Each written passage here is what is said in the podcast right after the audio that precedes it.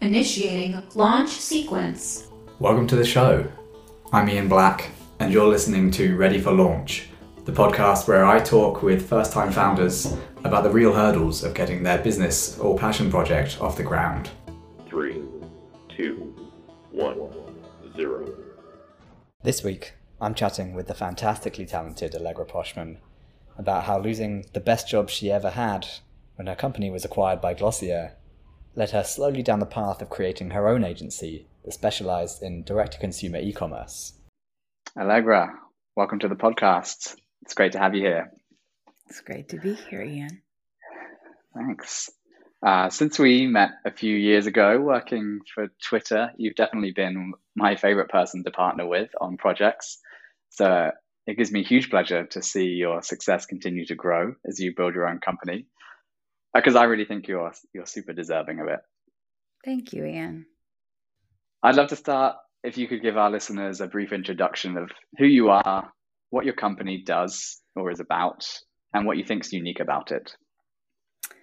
Yeah, so my name is Allegra Poshman. Uh, I am a designer uh, by trade, and I have spent uh, the last five or six years of my career really specializing in direct-to-consumer e-commerce.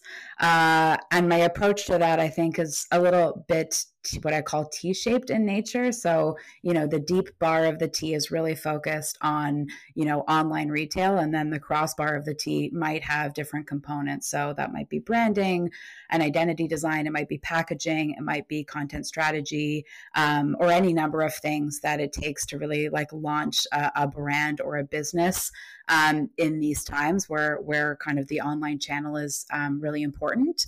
But there's always, I would say, this um, this consideration for uh, direct-to-consumer e-com uh, as as kind of part of my um, my approach, my process, and, and why people come to me ultimately. Um, and in the last couple of months, I uh, have been working on starting uh, my own um, consultancy or agency or studio uh, called PACT. And, you know, I think ultimately, you know, PACT does all of those things that I mentioned um, in the, in this preamble. But I think what really sets PACT apart is, you know, a lot of agencies are really just um, about that first iteration, right? Like getting a company to launch. What we are really trying to do is like nurture long-term partnerships, because we know the hard work actually doesn't really happen when you launch your website, right? There's a lot of iteration and growth and learning that comes when you put something out into the world. And so we're really focused on working with people over the long term to really nurture um, that that online channel and really help them, um, you know, to grow into a ten to twenty million dollars a year business. Um, you know, and I think with that, you know, comes uh, some trade-offs, right? We, we keep our client list kind of intentionally small and very focused um, so that we can, um, we can really nurture those, those partnerships. But I think the really wonderful thing compared to other agencies that I've either worked at or with is that it really leads to um, a lot of trust, right? And this breakdown of a relationship, you know, this this relationship that breaks down the walls between like agency and client, and and really um, the focus on working uh, as a team, right? And very nimbly um, with, you know, a, a very lean group of people who are startups, startup vets, right? We we we know what it is to launch a company. We've worked in-house in startups. Whatever someone is trying to build, we've kind of built it, launched it, breathed it, lived it. And so, um, you know, now we're trying to do that uh, at scale for a number of different people. I will definitely want to come back to that client agency relationship, but let's start kind of a bit earlier on. Before you became even a consultant, before you started PACT, you were head of design at another agency. Is that right? Dynamo in Montreal? That's right. Yeah. That is right. And I know for a lot of designers, myself included, there's a big fear of going out on your own and doing your own thing. But what was that like for you? What what made that decision for you? Yeah, so, you know, Dynamo uh, was the best job I ever had. I think it uh, will probably be the best job I ever had. Um, and, you know, prior to, to Dynamo, I had worked um, in a number of startups, and I kind of, I had that entrepreneurial itch, right? Like I don't, I don't think back then I would define it as like entrepreneurial in the sense that I wanted to start my own company. But um, I, I really enjoyed working with startups. I really enjoyed working closely with founders and, you know, understanding what made them tick uh, and, you know, helping, you know, to, to bring, you know, brands and um, digital experiences to life. And at Dynamo, we were a really lean team. We were about thirty people um, at its kind of largest size. And I worked with, you know, incredible brands like Glossier, like Reformation, The Honest Company, uh, Sonder, uh, and a number of others, um, you know, to really bring these, these visions to life. And, you know, in my experience, um, coming from the startup world to Dynamo, it was just the chance to move much more quickly. Um, you know, because I think in startups, as they grow, things can get a bit more bureaucratic. And so I loved I loved being an early employee at start in startups, and I felt like Dynamo was the chance to do that um, in an agency setting, just over and over again, working with really, really incredible people in this kind of first wave of direct-to-consumer um, e-commerce. Uh, and eventually, um, Glossier, who was um, kind of one of our most um, like prominent clients, uh, actually acquired um, Dynamo a couple of days before I gave birth to my son, Cooper. And, you know, in that, I think was a consideration, right? Did I want to kind of dive back into work uh, very shortly after having my son? Um, or did I want to take a beat and figure out what was next for me? And I, I think ultimately, um, I knew where Glossier was, right? Like at Dynamo, we had worked with them uh, kind of from their initial stages uh, till, till about four years into their business. And, you know, they were on pace for phenomenal growth, and that is obviously kind of borne true for them. Uh, and, you know, I just, I know what working at a startup, like at that level of scale is, right? So even though I think it's very fun to kind of run to the finish line as fast as you can, I, I really like working with earlier stage startups um, and really helping them, you know, figure out what the story that they're trying to tell is, what their brand should be about, how they want to position themselves um, for, for P R or, um, you know, any number of things like that, kind of really at the foundational level. And so I knew that that wasn't going to be the case for Glossier, not because they're not an incredible business, but they were just at a different phase. And that's really when I was like, I think I'll go out on my own and I'll just, you know, I'll just freelance until I find a real job, I think was, was kind of the way that I was thinking about it. I love that phrase, until I find a real job. Uh, do you, how long did you freelance for before you felt like that was a real job? Um, that's a great question. I'm not, I'm not totally sure. I do remember, you know, I had worked with all of these um, amazing companies at Dynamo, you know, uh, that I had mentioned. And I mean, I was terrified to start freelancing. Like I remember being like, if I can make like five hundred dollars a month, like I'll be really proud of myself. Um, you know, cause like I had just become a parent, and, you know, the world just looked very different for me. And I think, you know, a lot of times when people talk about where they are in life, I think it, we really gloss over some of the insecurity maybe that we have. And so I think it's really important just to talk about that part of the story, because, you know, I was like, okay, I can't go get a job at like another agency, because I know, I also know what that grind is like. And some, in some agencies, it's like working nights and weekends and, and all kinds of stuff like that. And I was a new mom, and I knew that that wasn't really totally the right setup for me. Um, But I had no confidence in my ability to freelance. And I think that that's really key. I was like, okay, if I could pay like a third of my rent or something, like I'll be really happy. Um, you know, and I, I was incredibly privileged, you know, to, to be married to, to a partner that, you know, was like, you know, I support you, and, you know, you should, you should take on the projects that are meaningful and, and fulfilling to you. Um, but really it was almost like the moment that I decided to go freelance, uh, you know, and I was like, maybe I'll work a day or two a week. I mean, it was just, um, the demand was just incredible. And so, you know, I think in freelance, there's, you know, this, this phrase, like it's either feast or famine. Um, I, I was like, okay, well, it's clearly feasting for a while. Um, And I was like, I'll just keep taking on work uh, because I never know when the other shoe's going to drop. I never know when I'll when I'll not have work anymore.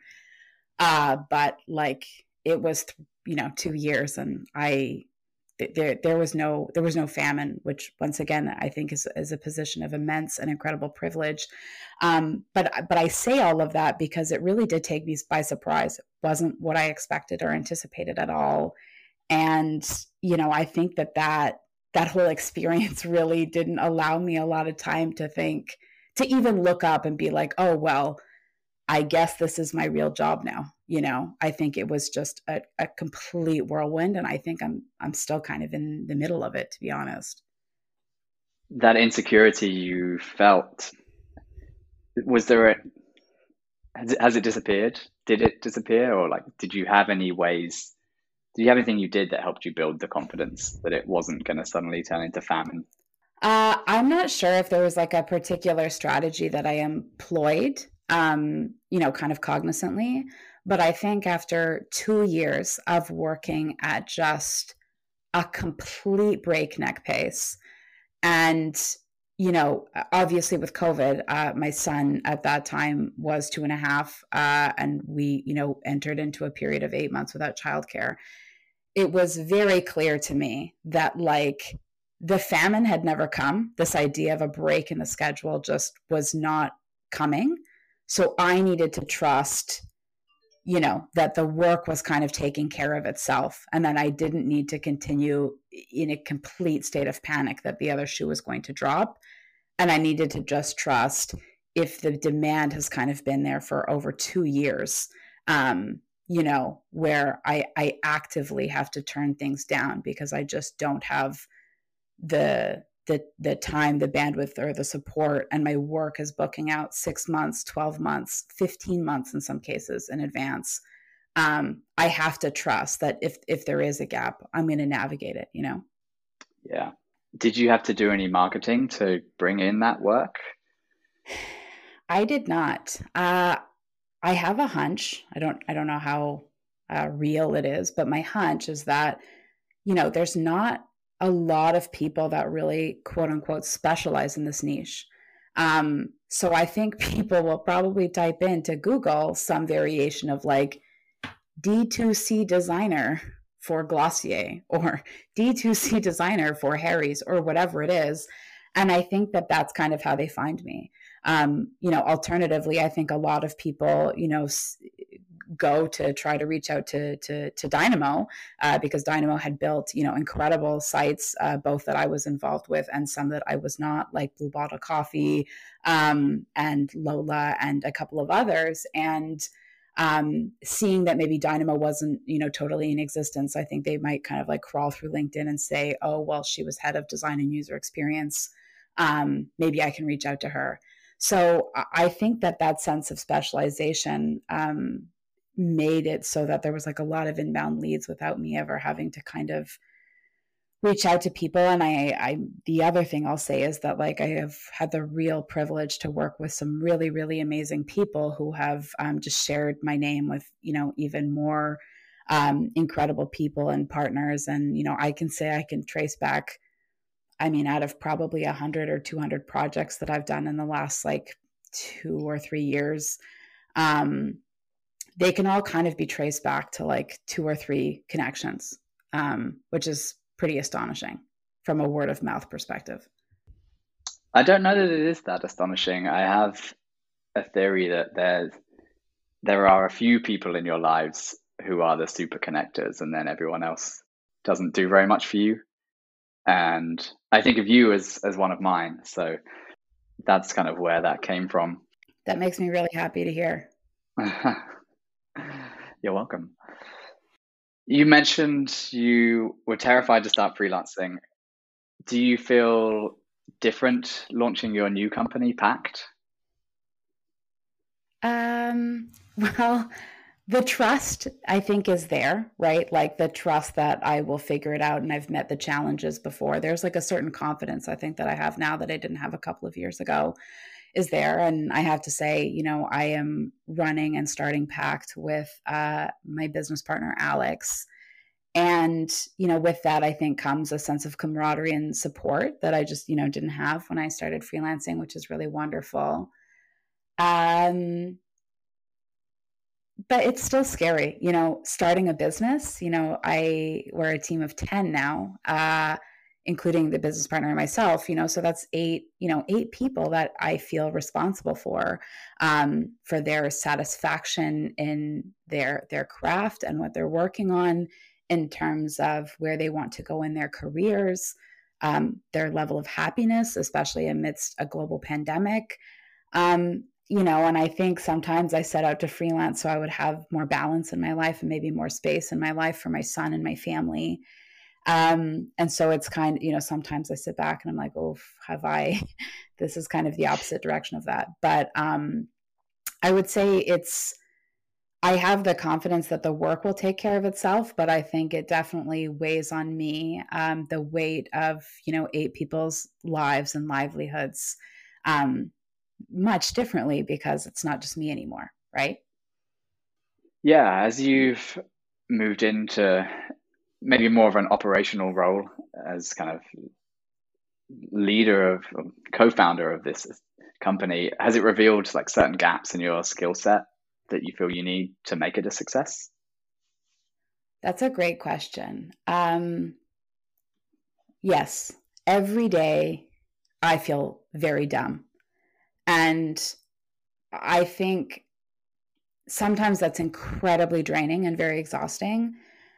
Um, but I do think, you know, when you are operating as a freelancer, um, you know, I think for me anyway, like it kind of became a little formulaic. Like sometimes you would have t- challenging projects or, you know, you would work in a challenging team dynamic or the deadlines were tight. Like it's not to say that there weren't challenges, but you kind of go into every job. And especially because I am very specialized in like in e-commerce, right? Like there is a kind of formula. Like I know what is going to make something convert. I know what people need to do. I know they're in the process of raising money. Like I know a lot generally about where they're at. And then each project kind of fills in the specifics. I've never run a business before. Right. So um, yeah, there's a, I think every day there's, there's a lot of new lessons learned and um, you know, there isn't really that person that I can just call, right. And, and say, oh, well, how would you approach this problem? Um, and that's, you know, kind of knowing my limits in that regard, I think is something that I'm eager to, to kind of work through this year, you know, to, to find, I don't know if it's a business coach or a mentor or something like that, but, um, yeah, someone, you know, find a third party that I can learn from and, and help, um, help us navigate some of that stuff. Yeah. So where have you gone to get guidance when you feel, to quote yourself, dumb? um, well, I, you know, my uh, partner, Alex, is a really, really good counterpart to me and vice versa. You know, I think a lot of my strengths are his weaknesses. Um, and I think a lot of his uh, weaknesses are my strengths or anyway. And we also brought on uh, an incredible um, head of operations. Her name is Kendra. Uh, and I love working with Kendra because she actually doesn't come from an agency background or a project management background. Um, she was actually like uh, helping um, out like a manager. I can't remember her title, but at a venture fund um, here in Canada. And so she you know, she knows what it's like to work with like, you know, kind of very stressed founders who are running around at like a million miles a minute. And, you know, that's really what I wanted, right, in that hire. And so I think Kendra brings this really incredible perspective as a person who has never worked in an agency setting or, you know, she comes with this really fresh perspective. And so even though that sounds a little unusual that maybe I would get guidance from a person who's never done this, I think um, that kind of freshness of perspective is really, really helpful. And Kendra is also a very good, um, I think, antidote to to to me because I, I I'm a very emotional decision maker, and I think Kendra is much more uh, cool and collected under pressure. So that's been really a really, really like lovely thing for me uh, so far, um, and and frankly has has helped me really focus on a lot of. Um, you know, a lot of the other things that I'm trying to work through, right? Like financial projections and, and, um, more ambitious projects and, you know, quote unquote innovation, because I know that she's handling the day to day in in a way that is really phenomenal. And I think, if I'm being honest, a lot better than, than me or Alex could do on our own. So that's great. Was it, was it intentional to hire someone who wasn't an agency person, or that was just, she happened, that was just happenstance and luck? Totally happenstance and luck. But I think Alex and I both knew the moment we got on the phone with her, uh, she just had this presence that was completely disarming and, you know, highly articulate and very intelligent. And, you know, I feel like I ramble on and on in meetings. Uh, and she just, you know, she's one of these people that she, she says very little, but when she speaks, it's absolutely the right thing and the smartest thing. And, um, yeah, I, I would say it's very happenstance, but I think it's been, um, you know, when we had interviewed other people, the difference was just so clear. And I knew, even if she didn't know how to do every aspect of her job, she had the kind of personality that that I really love, which is like, I'm not sure, but I'm going to figure it out. Um, and I love that, right? Like, because I think that that's really tr- how I try to approach um, problems on the best of days. How do you approach them on the worst of days? um, probably more pessimistically than that, I think. I'm not sure, but I'll give it a go. We haven't really spoken much about your business partner, Alex, yet. So where did you meet him? And how long did it take before you two decided to actually go into business together? Yeah, so uh, I've known Alex for a couple of years now. And, you know, one thing, uh, it, I, I kind of met him actually when I was working at Dynamo. Um, and it's it's kind of an interesting coalescence of things because, you know, at Dynamo, we focused a lot in uh, custom e-commerce. Um, and at the time, you know, Shopify wasn't really what it is today. There wasn't really a lot of options, you know, um, a lot of it was, was headless commerce, as you know, and, and really a lot of these founders were investing very heavily in their tech stack. Um, and the technology component was, you know, as critical as the brand component or other components in the business. Um, you know, and we saw that with, uh, Warby Parker and Harry's, um, and, you know, uh, some of our clients, right? So Glossier would be a great example. Blue Bottle Coffee would be another great example. Um, but there was a client that we had at Dynamo, um, called Hatch, and they were a maternity, uh, brand who, um, really wanted to move on to Shopify. And I think at Dynamo, we were just, we were seeing that Shopify was a thing that was, was coming up.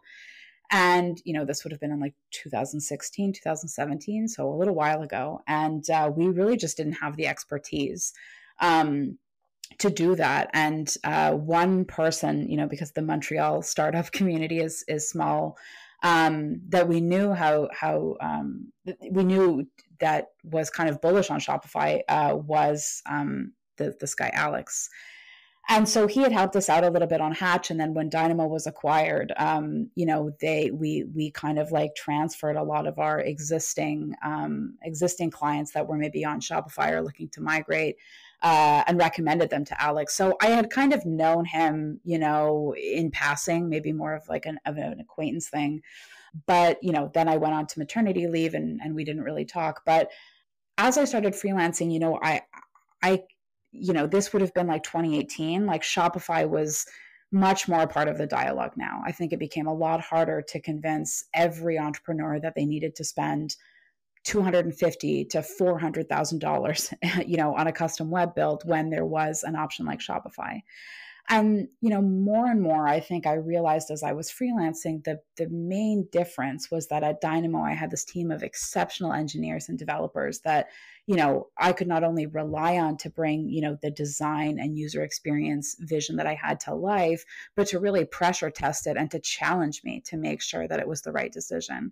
And I realized as I was freelancing that I just didn't really have that dynamic anymore. And a lot of times I would design things, um, and, you know, they would get kind of, you know, uh, passed over to a, to an internal development team, and maybe I would no longer be on that project anymore. And, you know, then the live site wouldn't really match uh, what I had envisioned. And, you know, as a designer yourself, Ian, I'm sure this is kind of something that's familiar to you. I don't even just mean in terms of the flourish or the polish on the front end.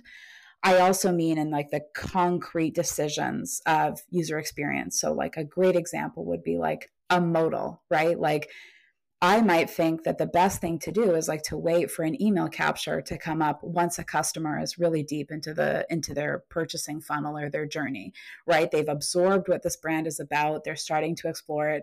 That's maybe the time to um, to say, hey, do you want ten percent off and join our newsletter? The time to me is not when they've been on their you know, on your website three seconds and then you bombard them with something to to click because they're immediately going to exit out of it. But without that relationship, right, that's not that that documentation or that messaging might be really hard to pass over to an external development team, right? So to, to no fault of their own. So increasingly, I was just really missing this relationship. And so I had a project that was like a, a, a full build, and the, the client was interested in, in doing it on Shopify. And so I reached back out to Alex, and um, we did this project together, and it was it was just amazing, um, you know, working chemistry together. And we really loved it. And I would say from maybe three months after we started working together, you know, he was constantly passing design projects to me. I was referring, you know, um, development projects to him. It was even better when we got to work on these together. Um, and, you know, over time, Alex became too, uh, too in demand, even just to continue working as a freelancer. And so he ended up hiring a, a web developer named Hannah, um, and, and then hiring uh, my friend Carmen, who had worked with me at uh, Dynamo, um, and then at Glossier, and, and then left. Um, and so he started hiring up a number of people to support, you know, even the demand that I was sending his way. And you know, we had tons of conversations, right? Like, uh, you know, around, you know, his financial projections for the year and how he felt transitioning from freelancer to, you know, someone that was employing people. And, you know, it was always like we were kind of doing it together, I think, even from a couple of months in. But I, I was wary, I think, you know, I was wary to commit to something. Um, And, you know, I think at that time, I still really had this ambition that I was going to cool the jets on freelancing and really try to focus on, um, you know, working a couple of days a week. Um, but over time, I think I just stopped slapping myself on the wrist for that and just saying, you know, hey, this is my passion, and I'm going to try to be the best parent that I can and, you know, the best designer that I can. And maybe, you know,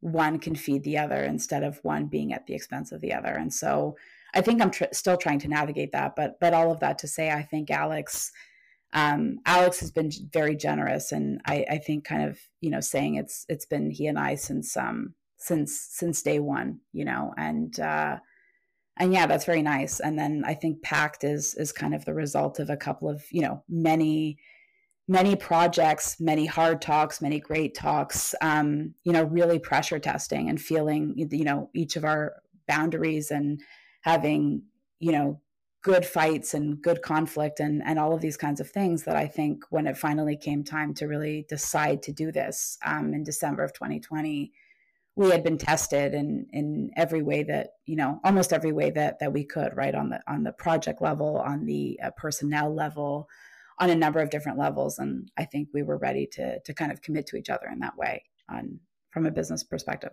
It's a good story. Do you think you it was important that you'd worked with him so much to start a business with him? Or like, do you think you would have come to the same conclusion that you needed to start an agency and would have found someone else to do it with?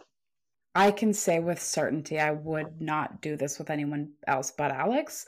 I don't, if I had never met Alex, I'm not sure that I would have started something on my own. Um, not that I don't think I am capable, uh, but I just, I don't think, um, I, I don't think it would have been in the cards for me.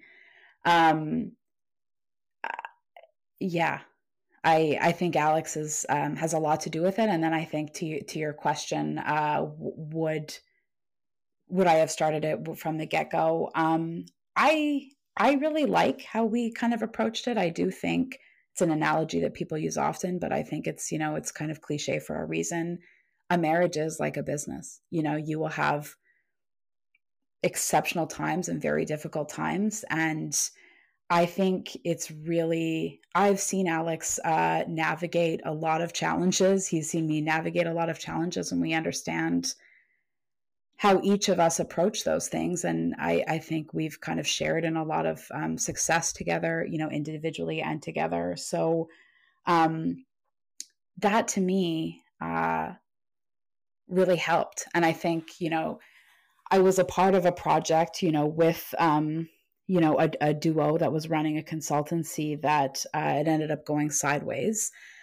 And I think a lot of that was because they just hadn't pressure tested that relationship to the extent that they probably needed to to run a company. And and the result was that the company kind of started and folded within a year, um, you know, and that's really, really unfortunate. And I think there was a lot of um, volatility and conflict there, not because anyone was a malicious person, but because, you know, business can be really stressful and it really can push you to your limit. So I think it's really... Um, just like in a marriage or in a relationship, it's really nice to just have some time to feel things out together before you're like, yep, let's start a corporation together.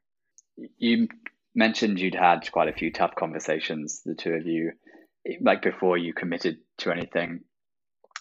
Are there any particular ones you think were like particularly tough, but particularly important to have that might, other people should have if they're thinking about starting a company? That's a great question. I can't think of anything that I think is like non-specific and immediately transferable, but I think generally, you know, Alex and I have a very different approach to hiring. Um, and I think like no one way is the right way to hire, but I think I could learn a little bit from his way and he can learn a little bit from my way, right? Um, and I think the same is true from a project perspective, right? What's the most profitable way to run a project? You know, he, he has one opinion, I have another opinion. Um, but I think I want to learn a little from his opinion. He wants to learn a little bit from mine. So we kind of, we, you know, we trial and error. Um, and, and I think that that dynamic of experimentation ha- has really worked well for us, right? About how to approach hiring, how to approach, um, you know, learning and development. How to approach, you know, how to take on projects, how to approach, how to vet clients, how to think about the type of work we want to do. Um, you know, it's all, I, I, I think it's kind of like a healthy tension, you know, that we're kind of walking the line with each other. Um, and yeah, so, so I would say just feeling out the bounds of each of those things. Um, so that I think, you know, the specifics you can differ on, but I think the the contours um, are kind of what's important, right? So I, our moral compass or, or whatever we want to call it in terms of business, I think is is always pointing in the same direction. And that's been very clear to me since the day we started working on a project together. Um, we may have a different idea of how the journey will go to get to the destination, but I think, you know, he is willing to Um, explore my way and I'm willing to explore his way. And I think it it, it has meant, because we've been working like that for a number of years, um, it, it's meant that, you know, we didn't kind of sign on a dotted line, not knowing the way that we would approach those things differently. And I could see in other instances why the different ways to arrive at a singular destination might not work for every duo. Great. Yeah, let's talk a little bit more about the direction your company is going. And something I know has always been tough for you has been saying no to work. Has that been made easier or harder now that you're building something larger than yourself? I would say easier somehow. Um, so I would say this idea of saying no um, is also a really big limitation for Alex. Um, but knowing it's a limitation for both of us and knowing that we're doing something together and no longer individually, I think is a very good motor, motivator for both of us to do, um, to do better. And, you know, coming back to Kendra, you know, Kendra, like I said, is, is kind of a very good counterbalance to, to that. And, um, she's a really good, uh, she's a good candidate to kind of rein rein that in um, when we're unable to say no. And so, and I think, you know, even though there might be the temptation to take on more and more things, because of course, now there's eight people and it's not just me. um, or Alex or, or what have you, it also means, like I said in the beginning, I'm responsible for eight people's happiness. And so I know if I take on too much, it actually just doesn't affect only me. It affects many other people. And that's been a really powerful motivator, I think. This team happiness, you know, you're you're now responsible for that. And you mentioned life at Dynamo was one of the best jobs you've ever had. Do you think, are you trying to emulate anything from that company, or do you have your own, you kind of unique stance on what a good culture within a company should be? I mean, I think I'm definitely a a, a student and not the master of that, for sure. Um, it would be really hard, I think, to to emulate what made Dynamo special. I think so much of what makes any workplace special is the people, and it was just a really phenomenal group of people um, that I think worked really, really well together. I think, you know, my my dream would be to assemble a team that, um, you know, comes to work uh, and and kind of gels in that way. Um, but I do think one thing that made Dynamo really, really special to me as compared to any other workplace was it was the first place I felt that it was possible to bring my whole self to work. And, you know, uh, my boss there, his name is also Alex, not to be confused with my business partner, Alex, um, would come in every day and say hello to every single person in the company. Um, and I, I just thought that that was so remarkable, you know, coming, I, I was at a, a venture backed startup before, you know, where there were like hundreds of people working there. And even though I was like the fourth employee, um, you know, it, it was really this kind of like almost cutthroat culture, and coming into a place like Dynamo where someone, you know, where my boss would ask me how I was doing and what was going on with my life and how my husband was doing. And, you know, I just thought that that was amazing. And, um, I, you know, a lot of my colleagues went through, um, extraordinary circumstances. Um, you know, I had colleagues that, uh, had lost their parents, and I just saw Dynamo as a company just step up to the plate over and over again, you know, in terms of leave for bereavement and, you know, any number of things that came up. Um, you know, I, I was pregnant and had a very, very high risk, very complicated pregnancy. I was hospitalized a lot, and I just, you know, I felt very supported, and I felt like I never had to hide from my boss for, you know, any of these things. And that was just so wonderful. And so I think going, you know, now that I'm, I'm doing my own thing, I think that concept of really trying to be a place where people can bring their whole selves to work is something that I'm really trying to work on. And, uh, you know, very far from being perfect or even being good. But I think, you know, we're in the middle of a global pandemic. It's a very, very hard time. You know, even if you're at kind of like the apex of privilege, it's still a very big cognitive load to live through the prolonged period of stress that we are all experiencing, you know, so for me, what's the best way that I can help that? So for me, that was, you know, I want to give my team half day Fridays. So every week, you know, at, at noon, it's computers down. And while, you know, I, some weeks I'm better than others, I also know that for that to work with everybody, I have to be a model and I have to set the example for that behavior. Right. Um, and, you know, so that's just one thing that I think, and, you know, trying to have it be a place where people can be um, open and transparent about, you know, what's going on in their lives and, you know, if they need help and if they need support, you know, how other people can kind of step up to the plate to to help them in that time. You know, we're, we're eight people. So, um, and then, you know, with, with me and Alex, so how, how can we all kind of pitch in to, to help uh, people? And, you know, for me as a parent, I'm the only parent on the team right now, but my, um, my business partner, Alex, is expecting a child in, in September. So that, that will change. You know, I think it's been so helpful in the midst of, of the pandemic to just, you know, go from freelancer to, to building out a team, uh, to, to feel that support. And then now as we prepare for Alex to take paternity leave, um, how the team is kind of already planning, you know, six months in advance, how we're going to step up to the plate, um, you know, with, with his absence so that he can really go and enjoy that time. You know, it's a once in a lifetime thing. And, you know, we really want him to be able to be present for it and not um, distracted with work. How do you prepare for an, an immediate, almost imminent departure of your co-founder just after you're about to launch? Yeah, it's a good question. You know, I think that that's where the saying no thing comes in too, right? Like I, and Alex jokes about it too, right? He's like, now I have this real deadline, and that's a really, um, it, it's, it's helpful for me. You know, he, he has said to avoid the temptation to just, you know, crowd my plate too full, in other words.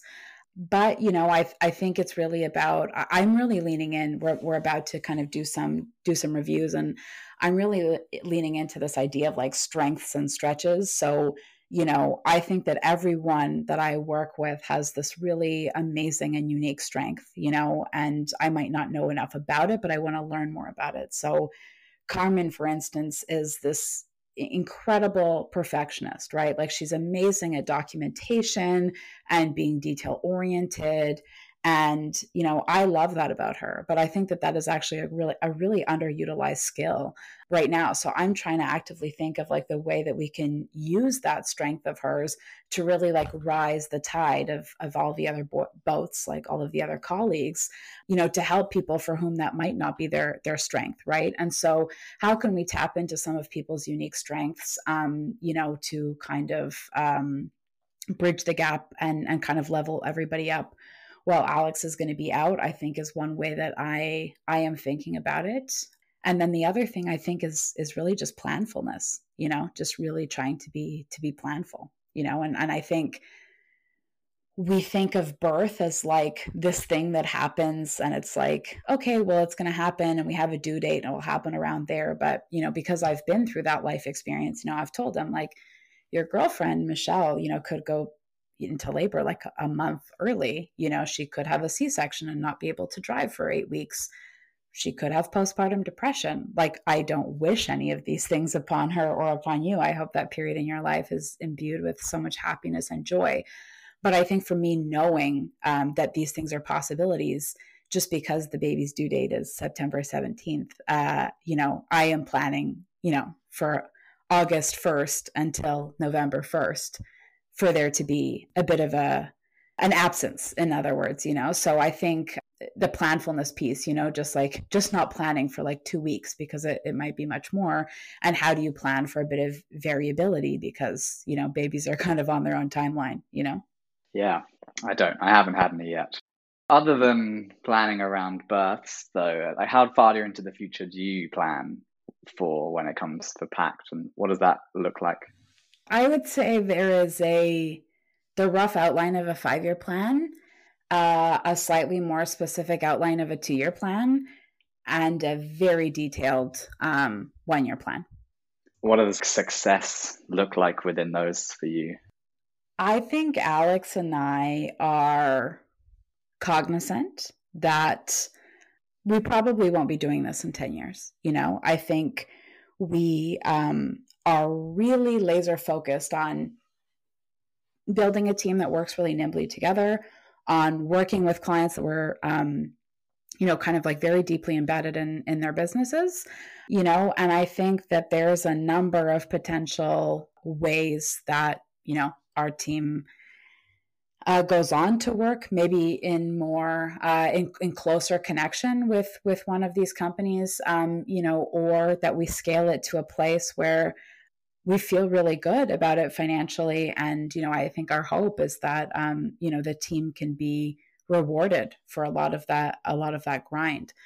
So I think that that's how we're thinking about it. I don't, that that's kind of like what the outlines or the contours of like a five-year plan look like. Obvi- obviously there's like some more specific financial projections therein that I, you know, don't, you know, I, I may be too superstitious to, to share on a podcast. Uh, but yeah, I, you know, I think in an ideal world, you know, I, I don't think Alex and I are foolish. Like no one will work at a place for, or very few people in, in today's world anyway, will work at a place for, you know, twenty years. So I think we're, we're in it to make the most impact that we can in the next few years, um, and, and have fun doing it and do it in a way that is, um, sustainable and working with interesting people that the team enjoys and gets along with and has fun, uh, you know, working on uh, their, their projects.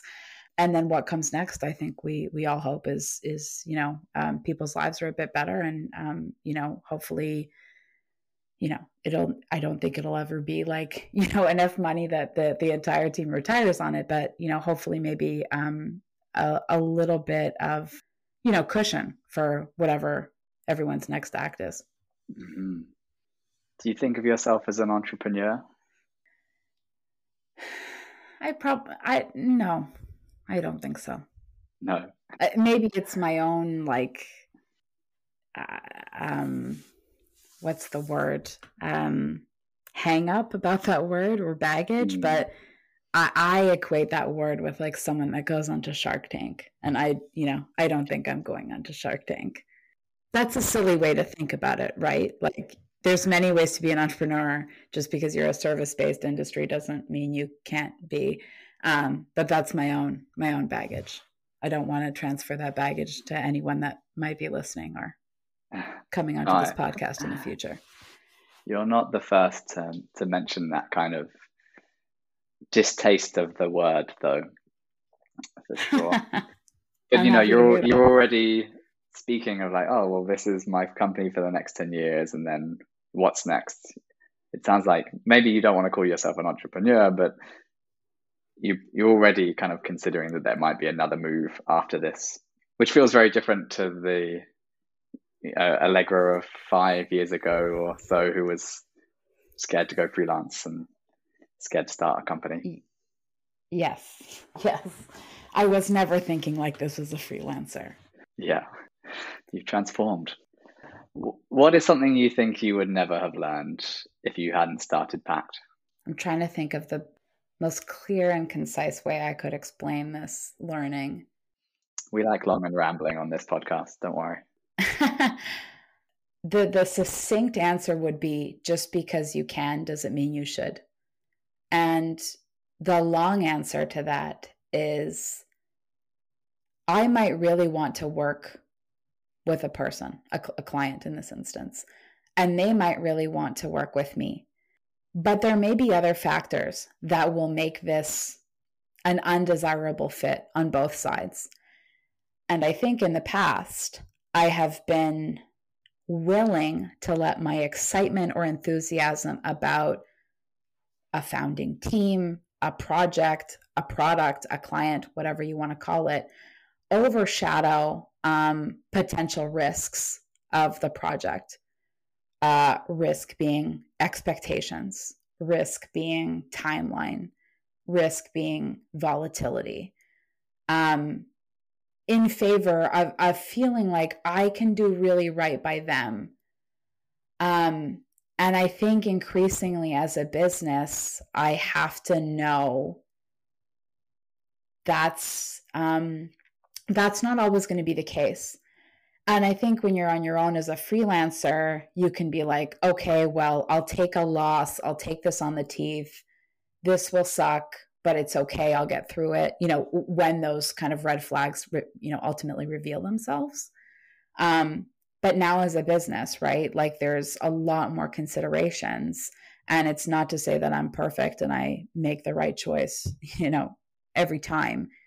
But I think I'm much more aware, or I try to be aware of the the potential ramifications or those red flags, because today they don't just impact me, they actually impact many people on my team. They also impact the financial bottom line of the business, the the projections, um, you know, all of those things, you know, down to how much time, um, you know, we're going to spend in back and forth negotiation or arguing or whatever. Like, now it's not just, um, it's not just me anymore, I guess. Uh, that kind of sounds like a downer answer, but I just don't think I was so attuned to the multitude of ramifications or um, kind of ripple effects of those kinds of red flags uh, when I was on my own. Yeah, I like that. Just because you can doesn't mean you should. It's good advice. Probably one final question from me before we go into our kind of wrap up piece. Having been through the journey of kind of growing your personal consultancy and then launching PACT, do you think it's an experience that every designer should go through or not? And why? I mean, I don't think anything is going to be right for every person. Um, you know, I think coming back to that strengths and stretches thing, uh, every person is a little bit different, and what's going to make one designer tick is going to make another um, designer miserable. I, I'm a perfectionist. You know, I, I love design. It's my passion. Uh, one real hard limitation of running a business now is that I, I just realistically have less time to spend in the craft. And that makes me uh, a little sad, if I'm being honest. But the cool byproduct is now I get to work alongside designers that are way more talented than me and who I learn a lot from. Um, and that's really, really wonderful. And I think, you know, coming back to this idea of like, oh, sometimes when you're a freelancer, you just kind of drop in and out of different client projects like SEAL Team six style every couple of months. You often don't have the opportunity to learn from other designers. And and now I do. And that's that's been really exciting and really fulfilling. But it's not for everyone, you know, it's not for everyone. Um, you really, I think to, as a designer who is running a business, you have to, you have to be able to sit with, uh, with people. And I, I think a real key to success, you know, and it's something that I think you're phenomenally, um, you know, talented at as well, Ian, is like being able to understand a client's business goals and long-term vision and, Um, all of those things, right? Because I think you ultimately feel like me, that that can lead to, you know, a lot of important learnings in order to approach a project. Uh, some designers uh, will take a very different view, and they're really focused on making the best, most beautiful thing. And that's wonderful, right? Like that is kind of a, a, a core tenet of design. But, you know, I also think in addition to being beautiful, design has to be functional. And I think that that's you know, that's kind of my personal philosophy in terms of how I approach work. But I think it's really true when you're running a business, right? Like people, especially I'll use e-commerce as an example because it's, you know, the, the niche that I'm in. I get hundreds of emails a year, hundreds of people that come to me, you know, before PACT, now in PACT, whatever, that say, I've worked with this agency. I've spent one hundred twenty thousand dollars to launch my site and the conversion rate is zero. Like no one can add anything to cart. And like that really breaks my heart because, you know, sometimes they may have worked with a freelancer or sometimes they may have worked with, with an agency and, you know, I can't know the whole story. I'm not getting, you know, the, the, the other person's input on that. But I do think that that, you know, nine times out of ten, I do think some of it, um, kind of boils down to the pursuit of trying to do the best possible design, perhaps at the expense of function. I think it's something we see a lot today um, in e-com, right? Like we really want to get away from the sameness or the blandness um, of the design landscape, right? Like everything does start to look like a Glossier, you know, after a while. So it's great that we can kind of get ahead of that, but we we can't just do something crazy and out there at the expense of no one being able to find the add to cart button, right? So I think you need to, especially to start a business as a designer, you know, one where you're going to be helping clients, you you have to have a handle on understanding and working through people's business needs, um, in addition to, you know, exceptional design and, and beautiful craft, if that answers your question. I've definitely also seen some of those, like, very successful companies doing terrible things for their own conversion rate. And it's a Mm-hmm. surprises me that they can happen when you see some of these things. But I also really enjoy it as a consultant because you kind of have these really easy wins that can deliver huge value for them just by making yes. an add to cart button work as the users expect it to. Yes, absolutely. I think the hard part for me, like very specifically in that example, is like sometimes people have staked all of their savings on this, right? Like coming back to the Shark Tank example, right? Like you see a lot of people say like, well, I, I took out a mortgage on my home or I, I put it all on the line to start that business, you know?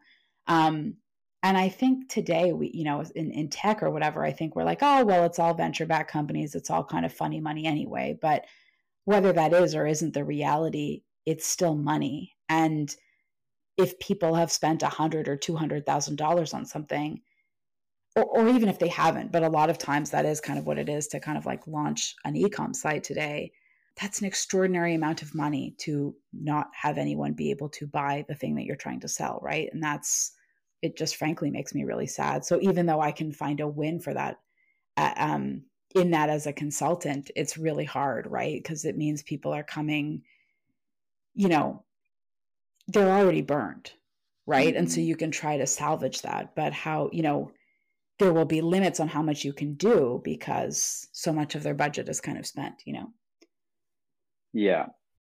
And also they, they probably, again, are coming to you hoping that you're, you will do one version of a design that will fix all the things. Whereas really yeah. what it needs is like a constant iteration, constant testing. Like, yeah, it's not, yeah.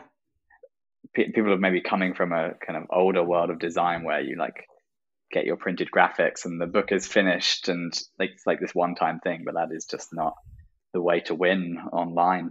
Yeah. I think, I mean, that kind of comes back, you know, to the essential value prop of, of PACT, right? Like what really sets us apart is that the work that we do with clients is long-term in nature and allows us to foster that connection with people that we work with. Um, you know, and with that, you know, we, we slot into their internal teams and, and try to, you know, operate pretty seamlessly in their day-to-day operations.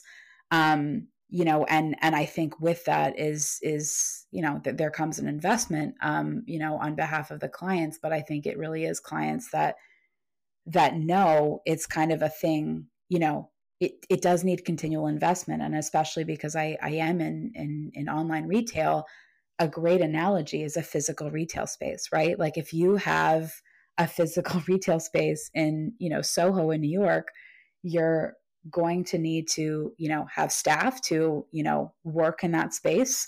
You're going to need to have, you know, people that clean it and, you know, wash the windows and do all of these things. A physical space requires maintenance, and online channel is, you know, is also kind of a space that, that requires maintenance.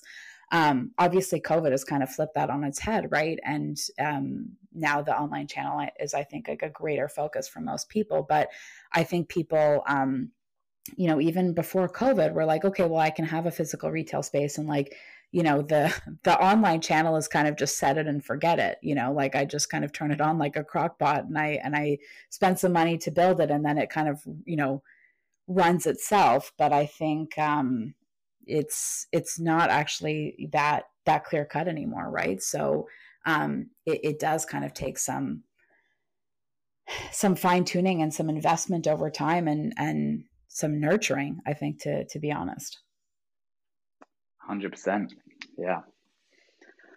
Okay, we're ready for the quick fire round. I'm ready for the quick fire round. Are you ready for the quick fire round?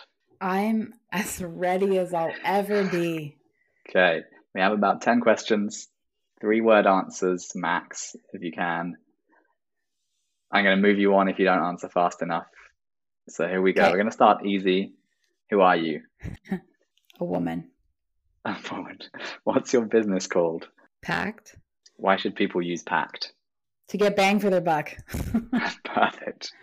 Biggest challenge you faced? Knowing that I can do it. Best part of your job? Camaraderie. Worst part of the job? Invoicing. It's like, invoicing is the best and the worst, I guess, if I'm being honest. Huh. The response to the invoicing is the best part sometimes.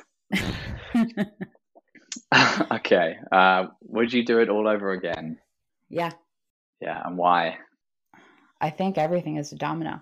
Every job really built on, you know, one thing built on the last thing, you know, so, so that it's led me to where I am today. And I think where I am today is going to lead me to what's next. And I mean, to be totally honest, I don't know what that what that thing is going to be in five years. Right. Um, but I know whatever it is, it's, I'm, I'm being prepared for it today. Awesome. Finally, if you want to share it, where can people go to find out more about either you or PACT? You can go, you can follow me on Twitter. It's mostly retweets, sometimes complaining, sometimes jokes about design, at Allegra Posh. Uh, and you can find PACT at work with pact dot com. Posh is P O S C H. Is that right? That's right. Okay. That's great. Right. Awesome. Thank you, Allegra. That's us done for the day. This has been really great. It's always an absolute pleasure to chat to you thank you so much for coming on the podcast. Thanks so much for having me, Ian. Bye. Bye. Hey listeners, Ian here. If you loved today's episode, do let us know via Instagram at Ready for Launch Podcast. Follow us on Spotify, or please leave us a glowing review on Apple Podcasts. It really helps others find our content. Thanks, and see you next time.